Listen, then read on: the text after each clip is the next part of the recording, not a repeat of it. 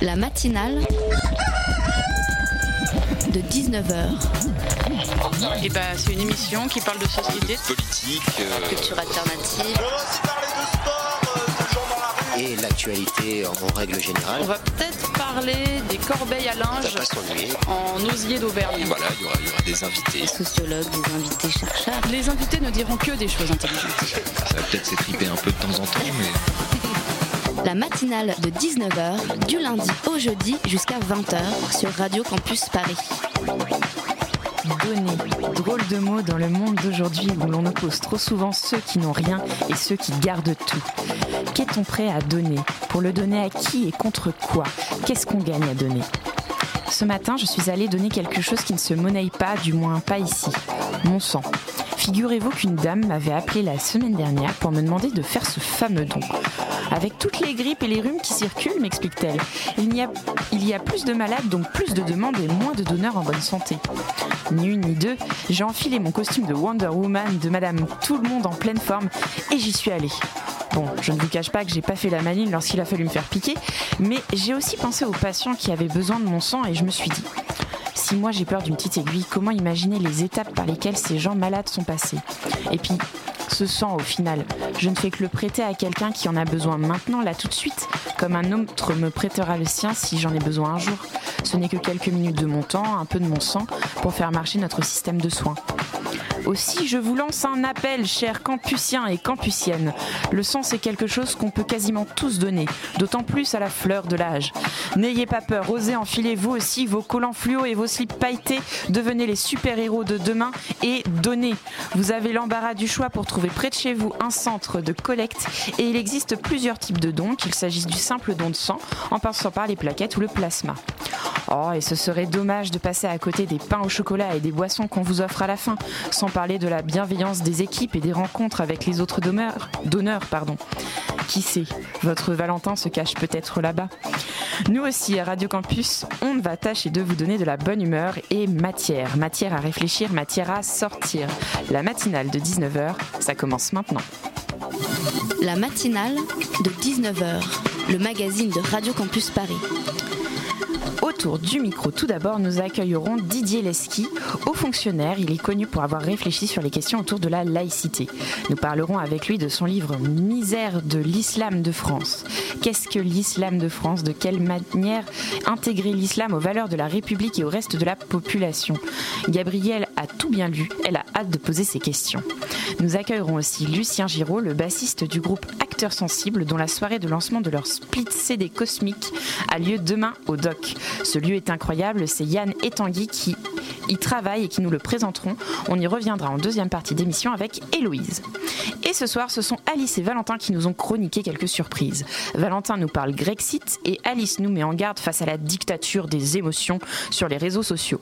Bref, une émission pour tous les goûts et toutes les cultures, alors surtout restez avec nous. Tout de suite, place aux invités. Premier renseignement de ce sondage, les musulmans sont de plus en plus pratiquants. Deux sur trois font la prière cinq fois par jour. C'est plus qu'il y a dix ans. Un tiers d'entre eux va au moins une fois par semaine à la mosquée. La vraie surprise vient des moins de 25 ans. Ils s'affichent plus religieux que leurs parents. 75% affirment faire le ramadan contre 56% pour leurs aînés. Là encore, c'est chez les jeunes musulmans qu'on trouve les positions les plus affirmées. Pour 40% des moins de 25 ans, la charia est plus importante que la loi de la République. En revanche, sur les mœurs, les sondés se montrent plus ouverts. Un sur deux accepterait le mariage de sa fille avec un non-musulman et la religion doit rester une affaire privée pour 80% d'entre eux. Les deux tiers se disent même attachés à la laïcité qu'ils perçoivent comme la garantie de la liberté religieuse. Mais les musulmans de France s'estiment mal représentés. Les deux tiers ne se reconnaissent pas dans le Conseil français du culte musulman. C'était un reportage de LCI diffusé en septembre 2016. Didier Lesky est avec nous ce soir. C'est un ancien préfet pour l'égalité des chances de Seine-Saint-Denis, en Seine-Saint-Denis, pardon. Il est aujourd'hui directeur général de l'Office français de l'immigration et de l'intégration. Il vient nous présenter son livre Misère de l'islam de France, sorti le 13 janvier dernier. Bonsoir monsieur Lesky. Bonsoir. Je suis accompagnée aussi par Gabriel de Radio Campus Paris. Bonjour Gabriel. Bonjour. Alors, on estime qu'il y a à peu près 4 millions de personnes de confession musulmane en France. Et selon une étude assez étonnante de l'Institut Ipso euh, fin 2016, les Français estiment que les musulmans représentent à peu près 31% de la population française, alors qu'en réalité, leur poids oscille entre 7 et 10%. Comment expliquez-vous ce décalage? Est-ce que c'est parce qu'on parle beaucoup d'islam dans les médias? Est-ce que les gens ont l'impression de voir des musulmans partout? Oui, c'est parce qu'on parle beaucoup d'islam dans les médias et que euh, le monde arabo-musulman est aujourd'hui un monde qui fait peur puisque c'est le monde qui est en, régression en particulier euh, en ce qui concerne le droit à la différence je dirais. Et puis c'est malheureusement euh, le monde où on connaît actuellement des, des, épisodes terribles même des crimes et, même un, génocide en cours qui est celui des yézidis hein, dans, la, dans le, le périmètre qui va de la Syrie à l'Irak. Et sinon, l'islam de France, qu'est-ce que c'est? Est-ce qu'il en existe plusieurs? Alors, l'islam de France, l'islam est un mot valise musulman aussi, du reste, parce que il y a plusieurs islams euh, et il y a euh, toutes les variétés de, de confessions qui se rapprochent à, à l'islam présentes en France. Mais majoritairement, pour 90% de ceux qui euh, se disent croyants musulmans, c'est l'islam sunnite qui euh, est leur euh, référence. Et c'est en particulier ceux qui viennent de l'autre côté de la Méditerranée, c'est-à-dire des pays du, Maghreb, hein, qui sont des pays de, de confession sunnite. Et votre livre, du coup, est-ce qu'il est en réaction euh, au fait que dans les discours qu'on entend, il y a beaucoup de préjugés? On a l'impression que les discours sont souvent euh, maladroits, évasifs. Euh. Oui, les discours sont maladroits, évasifs. D'abord parce que on ne sait pas bien de quoi on parle. Hein, il y a euh, eu un glissement du vocabulaire et du reste, on l'entendait dans le reportage et vous l'avez dit un peu aussi. Euh, qu'est-ce qu'on appelle musulman? Je crois qu'il faut appeler musulman celui qui croit. Ou sinon, il y a des personnes qui sont euh, françaises ou qui peuvent avoir d'autres nationalités, qui peuvent être issues de traditions familiales différentes de différents pays, mais on a tendance à appeler en fait musulman tout ce qui vient du Maghreb.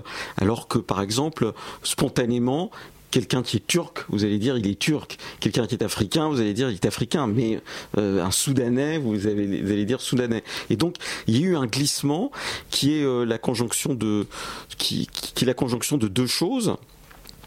Je dirais la, la, première, c'est euh, l'effondrement des espérances laïques et de ce qu'on peut appeler les non laïques. On parle plus de travailleurs immigrés ou de travailleurs arabes, mais on va parler de musulmans parce que ces noms étaient associés à ce qu'on appelait le mouvement ouvrier hein, et qui euh, socialisait, organisait euh, avec une perspective d'émancipation euh, des personnes. Et puis la, deuxième chose, c'est la poussée de ce qu'on appelle journalistiquement l'islam politique, c'est-à-dire l'utilisation des problèmes sociaux pour réislamiser. Hein, et c'est en particulier ce qu'on entendait aussi en ce qui concerne ce, ce qui était appelé les jeunes musulmans, c'est-à-dire des personnes qui ont des difficultés sociales, qui peuvent être victimes de discrimination et à qui euh, euh, on dit, euh, des idéologues qui ont un, objectif politique vont dire en fait tu as des difficultés parce que au fond tu es musulman et, et donc essaye de les rattacher à une foi. Et donc musulman serait un gros mot en fait quelque part. Alors, musulman, euh, vous savez, il y a euh, Goffman en sociologie qui est bien connu, ça s'appelle le, retournement du, stigmate. Hein. Euh, on va le, le, le nom qu'on vous donne, vous le retournez pour en faire une arme. Et c'est vrai que musulman est un mot qui peut faire peur et qui est même utilisé euh, pour faire peur, euh, parce que il est accompagné euh, d'actes hein, avec des personnes qui se revendiquent de l'islam et qui commettent des choses qu'on n'a pas vues, par exemple en France, depuis le XVIe siècle. Assassiner un prêtre dans une église ou d'une autre conception de Dieu, on l'a pas vu depuis le XVIe siècle.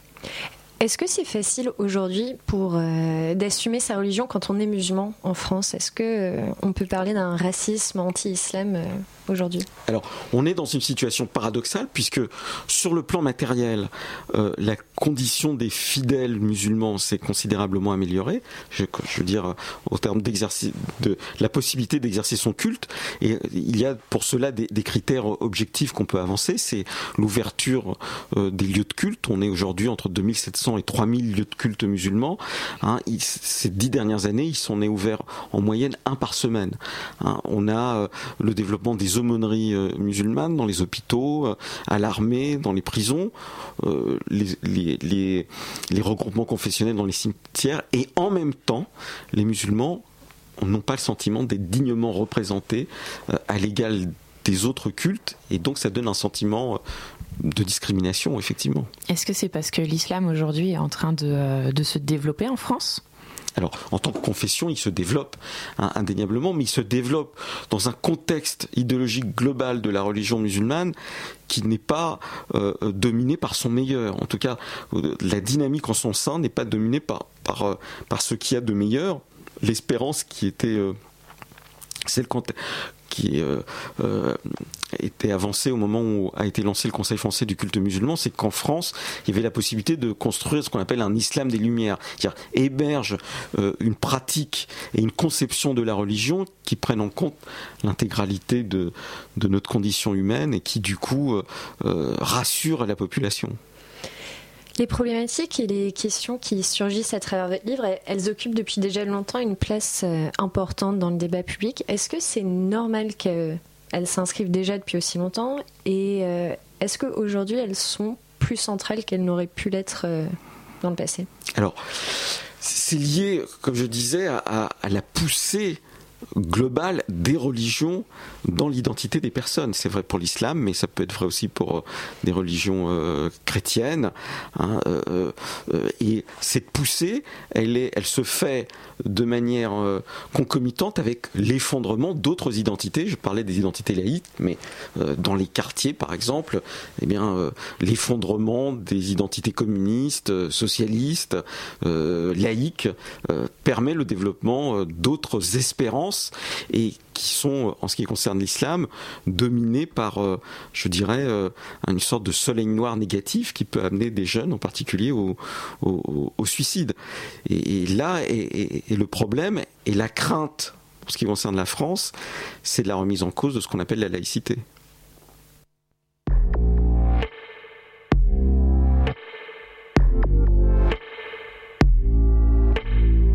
La matinale de 19h du lundi au jeudi jusqu'à 20h sur Radio Campus Paris. I said if I make it to Rome, dear God, don't forsake me. I'm proud, but I'm making. I look at the ground and I'm shaking. I gave you the crown I was making. I hang in the clouds and I'm waiting till they come around and they make me pull up my tray and my seat back. Safety is key and I see that anxiety needs it. This is sobriety's feedback. I'm high off the day she hit me back and told me that she liked my words. Told me that she liked my words. She recites homily, seems like they hers. Homily, seems like they hers. She's an anomaly, easy for her. Anomaly, easy for her. She said she's fond of me. I'm feeling honesty. I'm feeling honest. She even responds to me. I'm floating by your side on a paper plane. I ride, and we touch down. Feel her in spirit and mind and biology. Feel her in all of me. Now I see all of these years I was lonely in fear of monogamy. Hear my philosophy. Nobody's stranded. Nobody's property. Nobody's branded. I don't know Socrates, so my apologies. Thought love was not for me and my abandonment. Issues and tissue I will not be handed. Though I've been missing you since I was handed.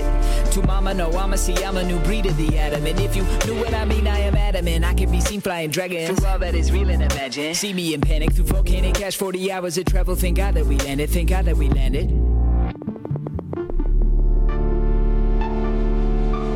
And it's crazy to think we ain't touched. Wow. I'm floating by your side on a paper plane. I ride, and we touch down. We touch down. Uh-uh, touch down. We touch down. Yeah. We said that we meet up at baggage. Said we would leave out the baggage. Check the TV for her status, my head for her beauty, and now she got me feeling average. I guess it's true that we all need a hand with them. My psychologist told me to manage them. For a man of my age, I must get it together. You get it? Manage, manage them, forget it. I'm floating by your side on a paper boat I ride. And we touch down, we touch down, uh-uh, we touch down, we touch down, yeah. My problem is I need attention. On a paper plane. I try to solve it as most do with mentions. Mentions of grandeur and or candor. And did I mention that I'm a musician? Did I mention that I'm a musician? That I'm a musician? Sending songs over water like pigeons, or was it? Pigs to the slaughter, I'm guessing. Before you were here, these were just prayers in the dark. So dark, I thought no one was listening, but there you were listening. Two parts in a pair that met in the air. The arc to triumph, I'm envisioning. Thank God that we never cut pigeon wings. We never cut pigeon wings. I'm floating by your side on a paper plane. I ride. And we touch down. We touch down. uh-uh. Touch down. We touch. Yeah. I'm floating by your side on a paper plane. I ride. And we touch down. We touch down. uh-uh. Touch down. We touch down. Yeah. I'm floating on a paper plane.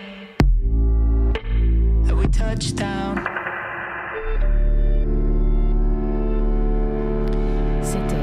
down. De Alta.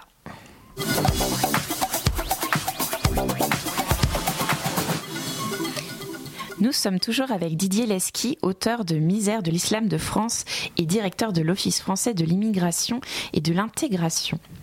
Concernant votre titre, Misère de l'islam de France, vous avez sciemment écrit misère avec un S entre parenthèses. La formule se veut sinon choquante, du moins piquante. C'est quoi selon vous les misères de l'islam de France? Alors, il y en a de, plusieurs types, si vous voulez. Mais d'abord, je voudrais insister sur le fait que la principale misère, à mes yeux, c'est euh, euh, le fait que les croyants musulmans ne sont pas dignement représentés.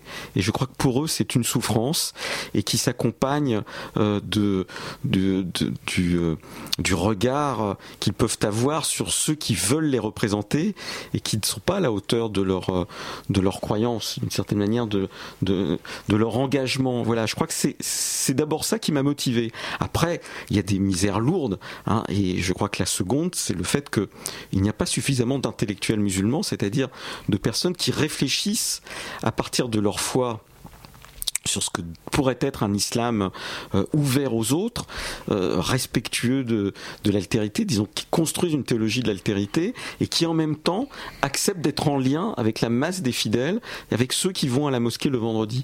Et souvent, ceux qu'on fait parler comme intellectuels musulmans ont comme caractéristique deux choses.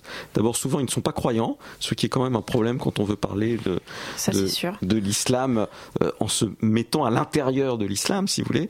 Et la deuxième chose, c'est que même quand ils le sont, ils ont du mal à fréquenter ce peuple des mosquées, qui est celui qui a cotisé euh, des ouvriers souvent pour construire ces lieux de culte dont je parlais tout à l'heure. Mais c'est ça qui est incroyable en fait, c'est que vous le disiez déjà euh, le 19 novembre dernier à France Culture, vous expliquiez que les musulmans qui réussissent ont tendance à se détourner de la communauté, à sortir de, euh, de ce milieu où l'on prie, et ce qui fait que bah, on manque de modèles, de représentants dans ce, chez, chez les musulmans, alors que par exemple aux États-Unis, la communauté noire elle est organisée, elle a une élite sociale et des représentants, etc. Le, le culte Comment musulman en France est celui qui est le moins investi par ces élites sociales quand elles sont euh, croyantes. Il y a, cette idée que euh, s'intégrer, c'est d'une certaine manière cacher sa foi, ce qui est l'inverse de, la laïcité euh, républicaine où euh, dans l'espace laïque on peut montrer sa foi, mais c'est surtout l'inverse de ce qui se passe pour, pour les autres cultes. Je, je prends souvent l'exemple de la, du, protestantisme français. Le président de la fondation pour le protestantisme français, c'est Pierre Jox. On peut pas faire plus haute société euh, euh, protestante. Et c'est vrai que euh, tant qu'il n'y aura pas l'affirmation de modèles de réussite et qui en même temps montre que dans cette réussite on peut euh, euh, quand même exciper de sa foi, je crois qu'on n'aura pas des modèles qui détourneront du djihad par exemple. Vous évoquez euh, à certains moments dans votre livre un flou qui existerait autour de la définition de la laïcité. Elle pourrait être euh, conçue comme un mode d'organisation de l'État qui impose de traiter à égalité tous les cultes, mais ça peut aussi être conçu plus comme une philosophie, une idéologie dont on pourrait choisir de se revendiquer ou non. Est-ce que cette hésitation entre une compréhension qui serait universelle ou d'un autre côté bien plus personnelle, est-ce que ça c'est problématique? Alors, je crois que d'abord, en ce qui concerne la laïcité, ce qui est problématique, c'est que euh, euh, il n'y a pas de définition juridique précise. hein, euh, et du reste, le mot ne figure pas dans la loi de 1905, qui est souvent la loi présentée comme le début de la laïcité, alors que c'est la fin d'un processus juridique et dont on peut dire que euh, son, son axe, sa dynamique, a été de rompre avec ce qu'on appelait la catholicité, c'est-à-dire ce, ce régime avant la Révolution française où l'Église catholique dominait l'espace so- social et, et dominait euh, le droit. hein. et la laïcité, c'est rompre avec l'idée qu'une religion va dominer l'espace social et va euh, dominer ou va marquer euh, le droit. Et donc notre régime, c'est euh, justement celui où à la fois de la liberté de conscience et du refus d'une certaine manière que une religion s'impose hein, aux, euh, aux autres. Et du reste, on oublie souvent que le- l'article 31 de la loi de 1905 pourrait être aujourd'hui utilisé pour lutter contre euh, l'islamisme radical, puisqu'il dit que nul n'a le droit d'imposer à un autre une religion. Alors, on parlait justement tout à l'heure de l'amalgame entre nationalité et, euh, et religion. Euh, on disait qu'il existait différentes cultures musulmanes en France aussi. Et euh, comme j'imagine qu'il y a aussi différents islams suivant la région du monde d'où l'on vient, est-ce que c'est plus ou moins facile de s'intégrer et d'adhérer à un islam de France euh, en fonction de l'endroit d'où on vient? Si on a été réfugié camerounais, algérien ou indien par exemple vous avez raison de souligner que, euh, en fait, il n'y a pas comme ça de peuple musulman. Il y a des personnes qui viennent de régions euh, différentes et de pays différents qui ont euh, chacun un rapport particulier à la France ou à la laïcité. Quand on est tunisien, par exemple, on a un autre rapport à la laïcité à cause de, l'histoire de la Tunisie, de, ce qu'a été le, régime tunisien. Quand on est marocain, on a un rapport au roi et à la, à la religiosité qui est à- au fait que le roi est le représentant euh, de Dieu sur terre, hein, enfin du prophète. Hein. il, est- descendrait de la famille du prophète. Euh, quand on est algérien, c'est aussi différent le rapport à, la France, mais quand on vient du Pakistan, c'est autre chose aussi. Donc, ce qu'on appelle les musulmans, c'est pris par le national hein, d'origine, et on l'oublie souvent. Et, donc, et, dans ces pays, la pratique de l'islam est différente. Les, Africains ont une pratique de l'islam qui est différente que des, euh, euh, des Saoudiens, pour, pour prendre de- deux extrêmes. Donc, ce sont des nuances qu'on a tendance à écraser en parlant comme ça de musulmans. La constitu- euh, constitution d'un islam social, ça revient de multiples reprises à travers votre livre. Quelle forme est-ce que ça pourrait prendre concrètement et est-ce qu'il y a les moyens nécessaires pour que ça se forme ça, Ils existent déjà? Alors, d'abord, pourquoi je parle de la nécessité d'avoir un islam social? C'est parce que, comme les autres euh, euh, cultes, il y a des actions caritatives qui montrent euh, par l'exemple et par la pratique que on prend en charge l'ensemble des problèmes de la société et que euh, dans cette prise en charge on ne fait pas de différence en fonction de la croyance des gens.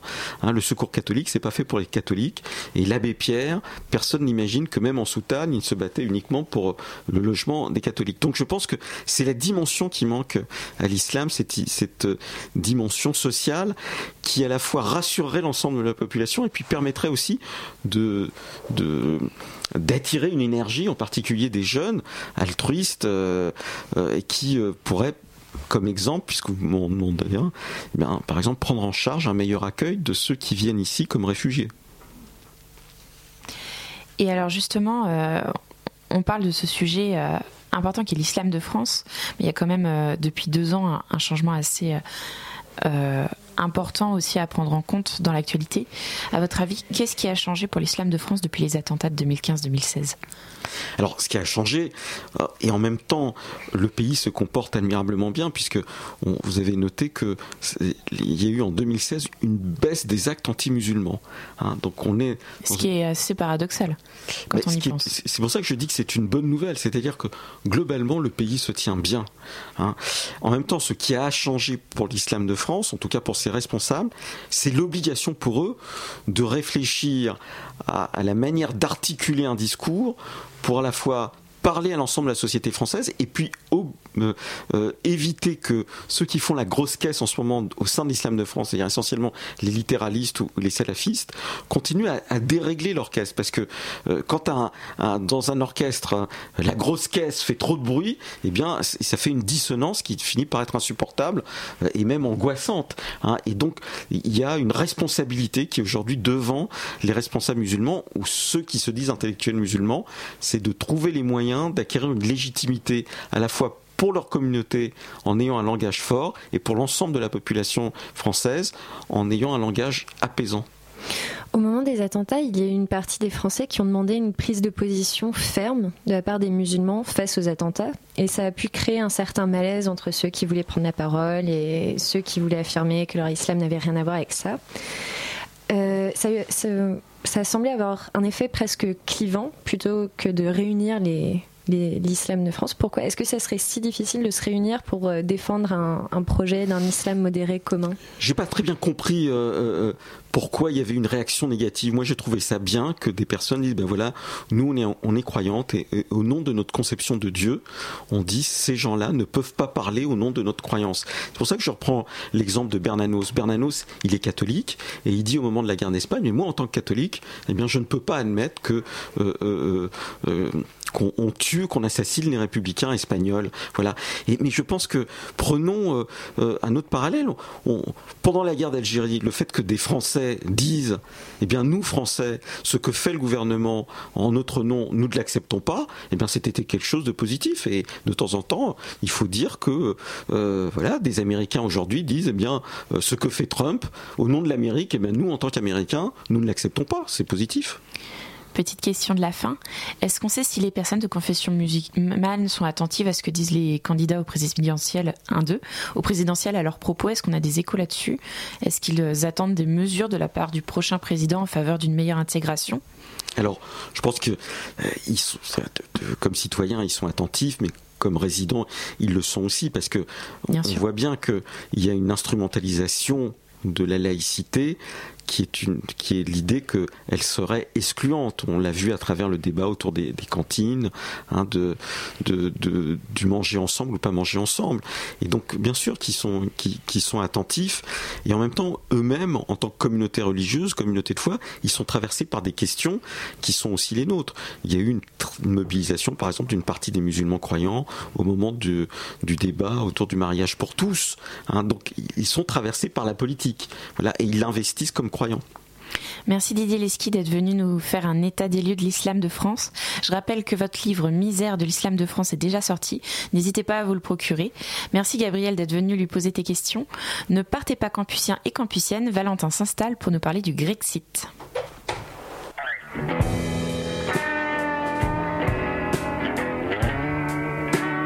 La matinale de 19h,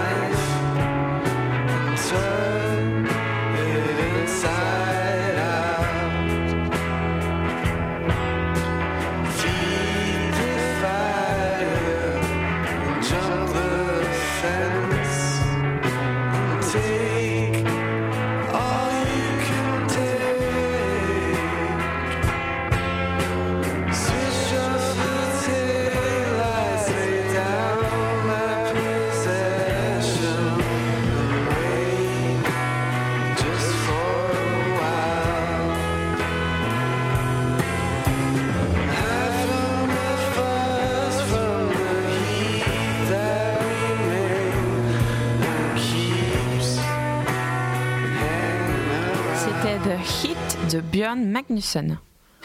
La matinale de 19h sur Radio Campus Paris. Et nous passons à la chronique de Valentin qui va nous parler de l'actualité de l'Union européenne. Valentin, bonsoir. Bonsoir. Alors, depuis quelques jours, un mot refait surface dans l'actualité européenne. Un mot qui a fait couler beaucoup d'encre chez les journalistes et les économistes depuis 2010. Il s'agit du Grexit. Le Grexit est le néologisme de Grèce et de exit pour signifier la sortie de la Grèce dans l'Union européenne. C'est le quotidien européen Bild qui a mis ce mot en une ce 30 janvier 2017. Il y a de cela deux semaines. Alors Valentin, pourquoi parlons-nous à nouveau du Grexit? Eh bien, pour être franc, le mot Grexit doit son retour au ministre allemand des Finances, Wolfgang Schäuble. En effet, si ce mot avait été un peu écarté depuis quelque temps, l'Allemagne ne l'a jamais oublié, et le ministre des Finances vient de durcir la position de Berlin sur la crise grecque. En effet, le ministre des Finances germanique a fait un tour de vis en déclarant que si la Grèce n'est pas capable de respecter ses engagements, le programme d'aide sera suspendu. Ce programme d'aide consiste à verser 86 milliards d'euros à la Grèce en échange de réformes très strictes. Cette annonce de Wolfgang Schäuble fait suite au chamboulement des marchés sur la situation grecque qui a vu le taux d'emprunt sur 10 ans s'envoler autour des 7%. Cette hausse indique la méfiance des investisseurs envers la Grèce et il semblerait que nous soyons revenus au contexte de crise de 2015. Et qu'est-ce qui a provoqué pardon, cette situation anxiogène? Cela est en partie dû aux négociations entre la Grèce et ses créanciers qui ont stagné. Après ce bras de fer qui a permis à la Grèce d'alléger un tout petit peu sa dette, un rapport du Fonds monétaire international, non accessible au public mais obtenu par l'AFP, a qualifié la dette grecque comme étant intenable et explosive sur le long terme.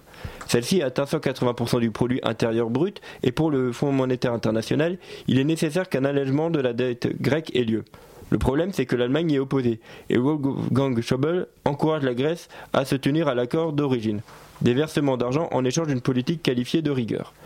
Alors, une des explications sur la pollution stoïque de Wolfgang Schäuble est que le ministre des Finances allemand pense que l'Union européenne serait capable d'encaisser un Grexit et que la Grèce pourrait sortir plus rapidement de la Grèce en retrouvant une monnaie nationale. Par contre, il y a un point où tous les pays membres du conseil d'administration du FMI sont d'accord, la Grèce doit accélérer sa politique de réforme conclue dans le plan d'aide. On avait déjà évoqué le Grexit il y a plusieurs années, mais il n'a pas eu lieu. Est-ce que le risque d'une sortie de la Grèce de l'Union européenne est plus crédible aujourd'hui? Alors, sans spéculer sur une sortie ou non de la Grèce de l'Union européenne, on peut observer que le contexte a changé depuis 2015 entre le référendum britannique sur l'appartenance à l'Union européenne avec la victoire d'un Brexit d'un côté et la victoire de Donald Trump aux USA qui ne cache pas sa méfiance envers l'Union européenne de l'autre, la possibilité d'un Grexit n'est plus forcément perçue comme un fait sans précédent extraordinaire. De plus, il faut rajouter à cela qu'il y a les élections françaises, néerlandaises et allemandes qui auront lieu en 2017, avec le risque de voir les partis souverainistes de faire réaliser des bons scores. Cependant, il est toujours possible de réfléchir sur le poids d'un Brexit sur la réalisation d'un hypothétique Grexit. En effet, le Grexit signifiait que la Grèce sortait de l'Union européenne car elle n'était pas assez solide économiquement pour faire partie. Le Brexit, ce serait plutôt l'inverse. Ce sont, ce sont les Britanniques qui ont plus ou moins considéré que l'Union européenne n'était pas assez bien pour eux comme le Brexit a été voté avant le que une hypothétique Grexit ait eu lieu, il est envisageable que la Grèce essaye de faire passer symboliquement le Grexit à leur avantage en copiant sur les Britanniques. Il y a deux jours, certains ont fêté les 25 ans du traité de l'Union européenne, appelé aussi le traité de Maastricht, qui a donné naissance à l'euro. Si les risques des départs des pays membres continuent, le nombre de pays appartenant à l'Union européenne, 28 avant le Brexit, va finir par rejoindre le nombre de bougies. Merci Valentin de nous avoir fait un, état des lieux sur euh, le Grexit ou pas Grexit. Tout de suite, on retrouve Lucien Giraud et ses camarades.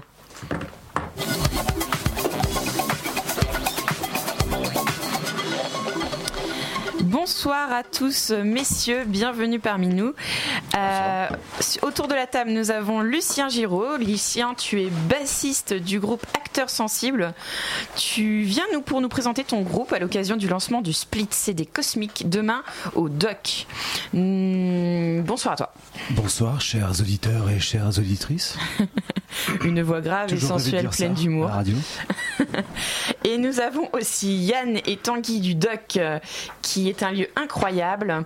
Et on va en apprendre plus sur lui. Bonsoir, messieurs. Bonsoir. Bonsoir. Avec moi pour mener l'interview, il y aura aussi Héloïse. Salut Héloïse. Bonsoir. Alors, pour commencer, est-ce que tu peux nous expliquer un peu le concept de ton groupe qui n'est pas comme les autres? Apparemment pas. ok. Alors, il n'y a pas de concept. En fait, on... les groupes d'aujourd'hui se basent toujours sur des concepts pour Unbunkable. Nous, on n'a pas de concept. Nous, on part du principe que la musique, c'est quelque chose qui, qui réunit les gens. C'est euh, c'est quelque chose qui, euh, qui en fait, euh, notre musique, elle vient des années 70. Elle vient du rock où il y a, y, a, y a quelque chose qui se crée dans cette société à cette époque-là et qui montre qu'il y a des, des groupes de gens qui regardent trois mecs en train de faire de la guitare et de la batterie et de la basse. Voilà ce qu'on fait. Nous, on fait pas de concept. On n'est pas là pour, euh, on pas là pour, euh, pour produire un concept. On est là pour euh, produire une trance qui va être euh, communément partagée entre les, les, les artistes et, et les gens qui sont devant. Voilà. Justement, c'est c'est quoi le. Enfin, ce que vous faites, c'est du rock expérimental, cosmique, c'est comme ça que vous vous définissez Ouais, c'est ça, ouais. c'est exactement ça. Est-ce que tu peux nous expliquer ce que c'est C'est Mais en fait, quoi. Ouais, on- nous, c'est un power trio, faut déjà dire ça, je pense, c'est important. Donc c'est c'est basse, guitare, batterie, avec euh, avec euh, on est un peu, on, on est quand même dans un univers très aquatique et cosmique, c'est-à-dire que on est comme des requins pèlerins, quoi. Le requin pèlerin, pour se nourrir, il a une énorme bouche, il ouvre la bouche et il y a tous les tout le krill les planctons qui viennent et qui viennent se prendre dans les ports. Et nous c'est pareil, depuis les années 70, on a ouvert nos oreilles, on a écouté. Et du coup on a pris on a pris les, choses incroyables des riffs euh, de Jimi Hendrix. Mais on a aussi on a aussi traversé les années euh, avec la musique électronique. On a compris qu'il y avait la répétition qu'il y avait la trance qui rentrait en jeu. Et maintenant comme on voit les nouveaux groupes de rock euh, il y a un son beaucoup plus construit beaucoup plus puissant qui peut être fait. Et donc c'est ça qu'on fait c'est qu'on a tout digéré. Et on essaie de faire quelque chose de généreux d'assez simple et, euh, Et pour- et de, et de drôle de drôle Et pourquoi acteur sensible alors? C'est quoi le titre ah le titre c'est un mystère C'est Le- acheteur sensible qui est devenu acteur sensible. Il faut demander à, demander à Patrick qui Ouais, n'est faut pas là. demander au- à- au Salut guitariste qui, Patrick. qui Salut est Patrick, malheureusement on- en train de faire des, des interviews euh, actuellement. Euh, il se trouve qu'on on pense trouver un super storytelling quand on aura un manager ou, euh, ou une community manager, euh, quelque chose de sympa quoi. Surtout une community manager.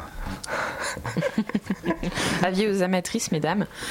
Monsieur, monsieur. hein. Messieurs aussi. Ça s'adresse au monsieur. Euh, Surtout Donc au vous monsieur. êtes, vous êtes trois dans votre groupe, il y a Lou à la batterie et Patrick à la guitare. Comment Exactement. il est né ce groupe Comment est né ce groupe bah, Il y a un an de ça, euh, on faisait un premier concert euh, expérimental avec, euh, avec Patrick à la guitare et un autre batteur.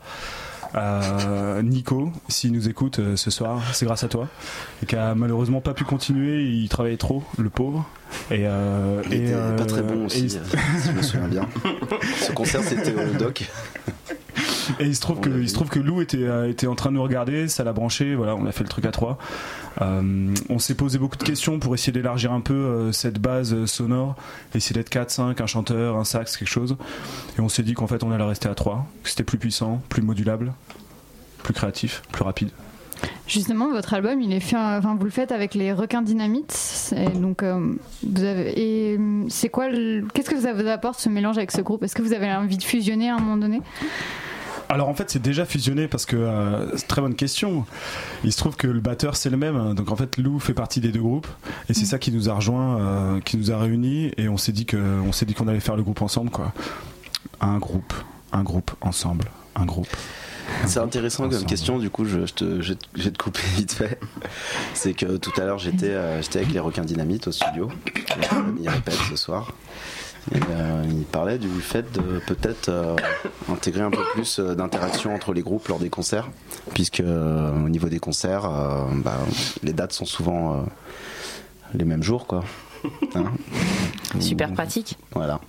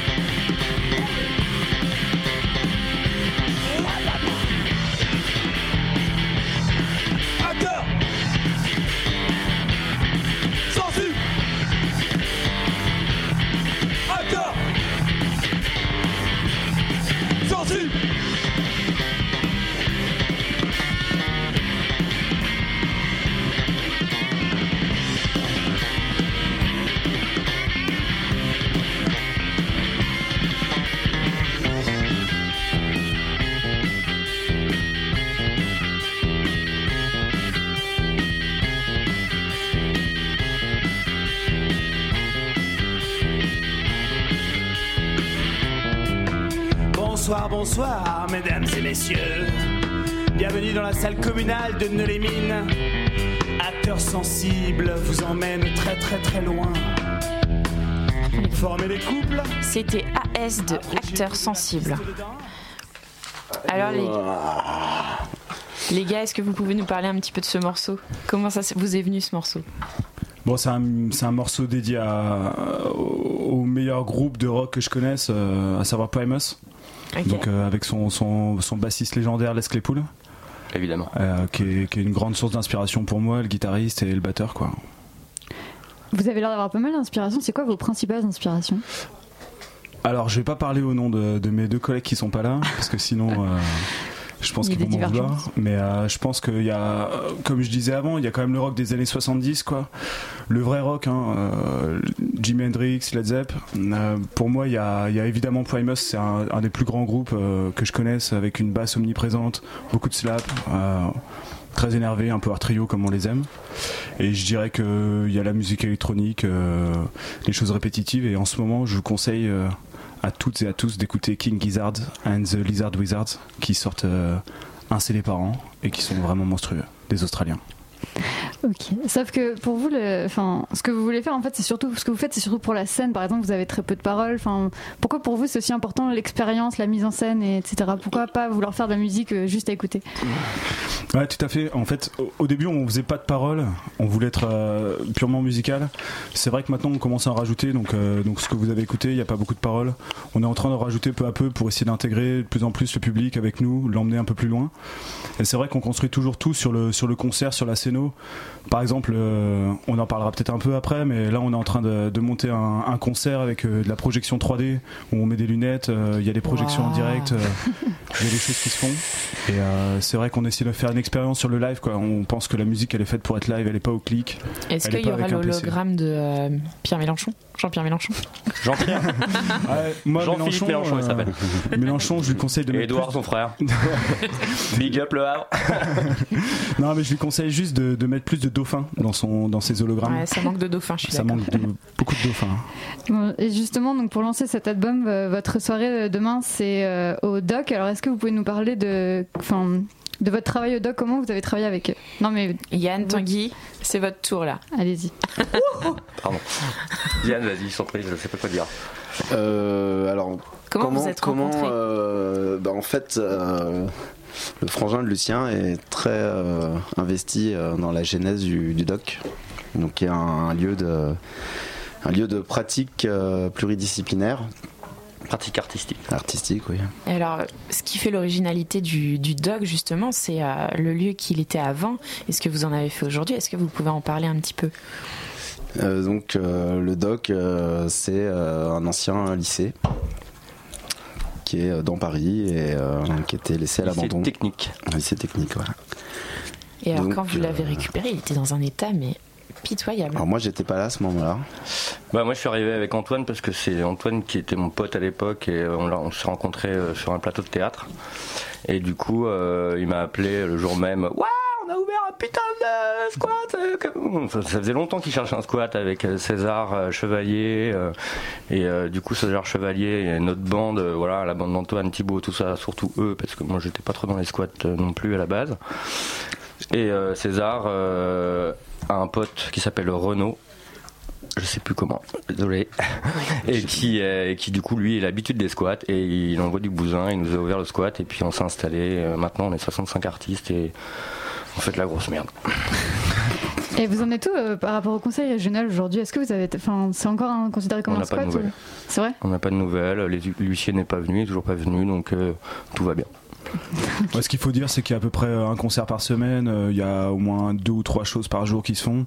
Des projections de cinéma, des, euh, des réunions, des expos euh, artistiques importantes avec des mécènes euh, Voilà. reconnus dans le monde du milieu. Enfin, il y a plein de choses qui se font et je pense que en fait, euh, faire vivre le lieu, c'est le meilleur moyen pour qu'il survive.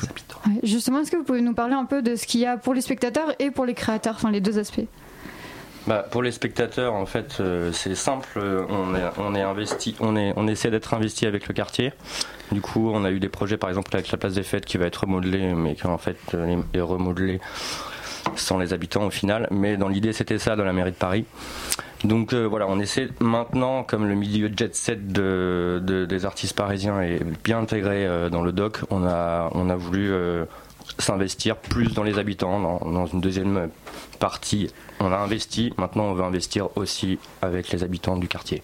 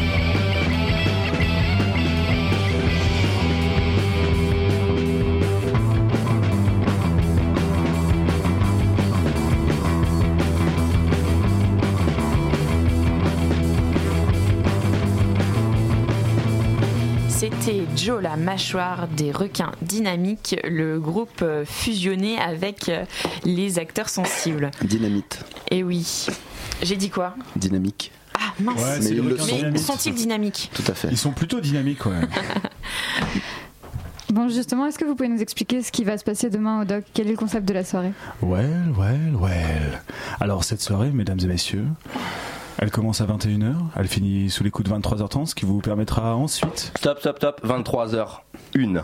qui finira à 23h01, qui vous permettra ensuite C'est le responsable du doc qui est euh, très très Responsable pointu. de l'espace gallo. Big up Antoine en fait, et euh, Thibaut. Pour, pour, des raisons de, fonctionnement, on, on évite, euh, Machino style, daddy style. Tais-toi. Bref, on évite d'arrêter après revient. 23 heures. hein. Tout simplement, c'est pour ça qu'il disait ça.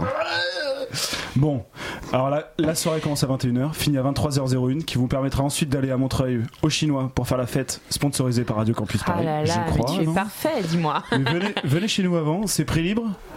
Il y a deux concerts, acteurs sensibles, requin dynamite, lunettes 3D offertes, projection 3D, poisson, décollage immédiat vers la NASA. Concert, trans, bonne bière pression, je crois qu'il y a de la goudale, il y a ce genre de choses. La correct. il y a Cronenbourg, il y en a toujours. Et tenue euh, correcte exigée, c'est soirée CD rose et aussi, bleu. puisque Donc, c'est euh, sur le euh, lancement. Un petit accessoire rose et bleu serait le bienvenu pour être euh, respecté en soirée. On dit le thème de la soirée, les couleurs, Ah ouais, c'est c'est. quoi le concept? Rose et bleu, Non, non, non, non. Rose et vert. c'est complètement rose et Vert bleu. laser et rose porno. Merci. Bref. Big up. Pourquoi c'était important de faire ce lancement au doc alors justement? Bah, C'est-à-dire qu'en fait, euh, tout est né au doc. On s'est rencontrés au doc. On a fait notre premier concert au doc où on a rencontré les requins dynamite, le nouveau batteur. On a fait toutes les répètes là-bas parce qu'il y a un studio qui a été aménagé par Yann. On a fait l'enregistrement du CD au doc, donc ça paraissait normal et complètement légitime de faire ça au doc et, euh, et d'en faire profiter tout le monde. Euh, la soirée, il y a une thématique de couleur, il y a une thématique d'ambiance aquatique. Vous aurez aussi euh, l'occasion de parier pour un, devant un petit combat de, de poissons combattants organisé à l'entraque. Et plein d'autres surprises, quoi. Que des surprises. Plein de surprises. Ne dis pas tout. Bon, et pour le doc, c'est quoi la, la suite, l'actualité à venir? C'est Bruit de Galop, festival de théâtre. euh, alors c'est Chape Galop, je pense que ça s'appellera. Et euh, c'est en fait on travaille avec le CHU, le centre d'hébergement d'urgence qui est en face du doc. euh, ben, c'est à Télégraphe. Et du coup cet été en juin, gros chouille, gros théâtre. au CHU et à l'espace Galop. Bon, les chouilles finissent à 23h, toujours, pour le respect des voisins. Bon, et pour finir, est-ce que vous voulez dire quelque chose aux campusiens et campusiennes pour venir au lancement de votre CD au doc demain? Carrément, c'est prix libre, donc tous les pauvres étudiants qui galèrent, ils sont complètement les bienvenus. Venez, Et, vous euh, les pauvres. Venez les pauvres, on aime que les pauvres. Les riches aussi. hein. Ouais, ouais, ouais, ouais. S'ils font semblant d'être pauvres, ça passe. Merci Lucien d'être venu nous parler de ton groupe Acteurs Merci à. Sensibles, un groupe rock cosmique dynamique qui lance son euh, CD au doc demain. Merci Yann et Tanguy, d'être venus nous parler euh, du doc. Merci à toi aussi Héloïse pour avoir partagé le micro. Merci Héloïse, merci, merci elle, merci, merci, bravo, bravo, merci. Et tout de suite c'est la chronique d'Alice. Jamais je fais ça. La matinale de 19h du lundi au jeudi jusqu'à 20h sur Radio Campus Paris. Ouais. Alice, tu as envie de nous parler d'une vidéo que tu as découvert via Facebook. Oui, euh, ça s'est passé hier. Alors, je suis tranquillement en train de dérouler mon fil d'actualité Facebook, l'œil un peu vitreux, sans penser à grand chose. Vous savez, cet état semi-conscient qui nous traverse plusieurs fois par jour devant l'écran de notre ordinateur de notre téléphone portable. Ce bug qui nous retarde dans tout ce qu'on a à faire. Voilà, je suis donc dans cet état-là quand un article du site Combini attire mon attention. Euh, bon, déjà, Combini, j'aurais dû me méfier. On connaît leur intérêt euh, pour les clics et les buzz. Mais bon, le titre du papier m'interpelle. Vaginas are beautiful, les vagins sont beaux. Le projet qui réconcilie les femmes avec leur intimité. Étant très intéressée par les questions de représentation du corps féminin, étant consciente des blocages et des complexes qu'on peut intégrer en tant que femme dès notre plus jeune âge, je me dis chouette, un projet qui réconcilie les femmes avec leur intimité, c'est génial. Et là, je me retrouve face à une vidéo de 3 minutes 41 dans zut. laquelle on voit euh, des femmes américaines, tout assez jolies, qui s'allongent devant une photographe pour faire prendre un cliché de leur vulve en gros plan. Ça fait bizarre euh, de dire le mot vulve comme ça, on n'a pas trop l'habitude. Il est 20h quand même. Oui. Bref, euh, le but est ensuite de filmer. Vulve Assassine, un super groupe, un super groupe parisien. Ok, on note. Carole Wojtyla n'est pas mort. Carole du- n'est pas mort. C'était quoi le but alors? Donc euh, ouais, le but de la vidéo, le but de la vidéo, c'est ensuite euh, de filmer la réaction de ces femmes euh, à la découverte de cette photo, puis dans un second temps de les montrer, de, la, montrer la photo à leur conjoint afin de comparer les écarts de perception entre les deux. Pourquoi pas? Le problème, c'est que c'est fait avec 3 tonnes de guimauve. Je vous propose qu'on écoute un extrait. It's like a part of me that I just to the back of my brain. I feel like I shouldn't feel that way, um, so I'm kind of judging myself for even having that feeling. just to be comfortable with that would be amazing. Alice, qu'est-ce qu'on vient d'entendre au juste? Est-ce que tu peux nous éclairer? Eh ben, on vient d'entendre une femme qui pleure d'émotion en regardant une photo de son sexe sur fond de musique émouvante au piano, censée nous euh, tirer des larmes à nous aussi. Eh ben, personnellement, je trouve ça un peu ridicule. Voilà, je sais pas si c'est bien de le dire, mais c'est la vérité. Voilà, en voyant ça, j'ai juste eu envie de rire. Et je trouve ça un peu bizarre en plus comme technique pour réconcilier les femmes avec leur intimité. Euh, moi, les parties de mon corps qui me complexent, j'ai pas du tout envie qu'une inconnue les photographie en mode macro, puis me, me filme en train de découvrir le résultat avant de diffuser cette vidéo à la terre entière. Je suis pas sûre qu'après je me sentirai plus à l'aise. Et puis plus sérieusement, ce qui m'agace avec ce genre de vidéos, c'est qu'on le sait, elles sont faites pour créer un buzz et pas pour répondre à une question ou analyser un problème. Et j'ai l'impression de voir que ça sur les réseaux sociaux, des séquences émotions sur fond de piano qui montrent à quel point l'humanité est formidable. Un coup, c'est un chien sans pattes à qui on a mis une prothèse et qui remarche pour la première fois. Un autre, c'est une association qui distribue des doudounes à des chiens de SDF. Vous remarquerez que il y a souvent des chiens impliqués. hein. Ça multiplie par 10 le nombre de clics, je pense. Bref, c'est un peu la dictature des bons sentiments. Et alors, peut-être que les gens ont besoin de voir des choses un peu positives par les temps qui courent, non?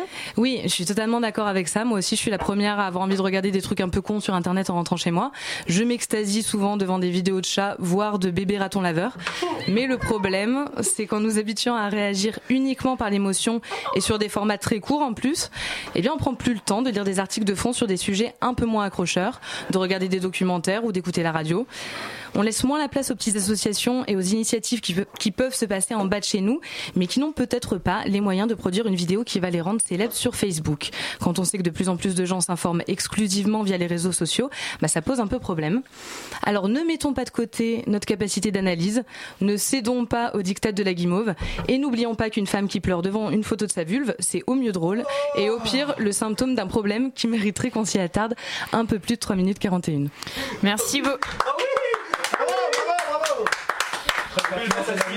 Merci beaucoup Alice. Je La matinale, c'est fini. Retrouvez l'émission en podcast et en rediffusion sur radiocampusparis.org. S'il vous plaît, messieurs, à 13h demain. Merci à Didier Leski. Merci. Merci aussi à Lucien, Yann et Tanguy. Merci à Alice et Valentin pour leur chronique, ainsi qu'à Héloïse et Gabriel pour leurs questions. Merci à Camille pour la réal et aux coordinatrices Elsa et Marion à suivre sur Radio Campus. C'est In situ. Salut l'équipe. Et ils ne sont pas là encore. Euh, bon, en tout cas, ils vont nous faire passer une bonne soirée. N'oubliez pas que demain, c'est le bal de Saint-Valentin. On se retrouve tous en chair et en os, en os et en ondes à 19h30 au Chinois à Montreuil. Il y aura 4 DJ sets, le Tropical Club, Poppers, il y aura une chorale, un karaoké par Retard et Radio Campus Paris. Bref, que du bon. En attendant de vous voir frétiller sur le dance floor et batifoler au bar, on vous laisse entre de bonnes mains. C'était la matinale de 19h. À très vite sur Radio Campus Paris. Éteins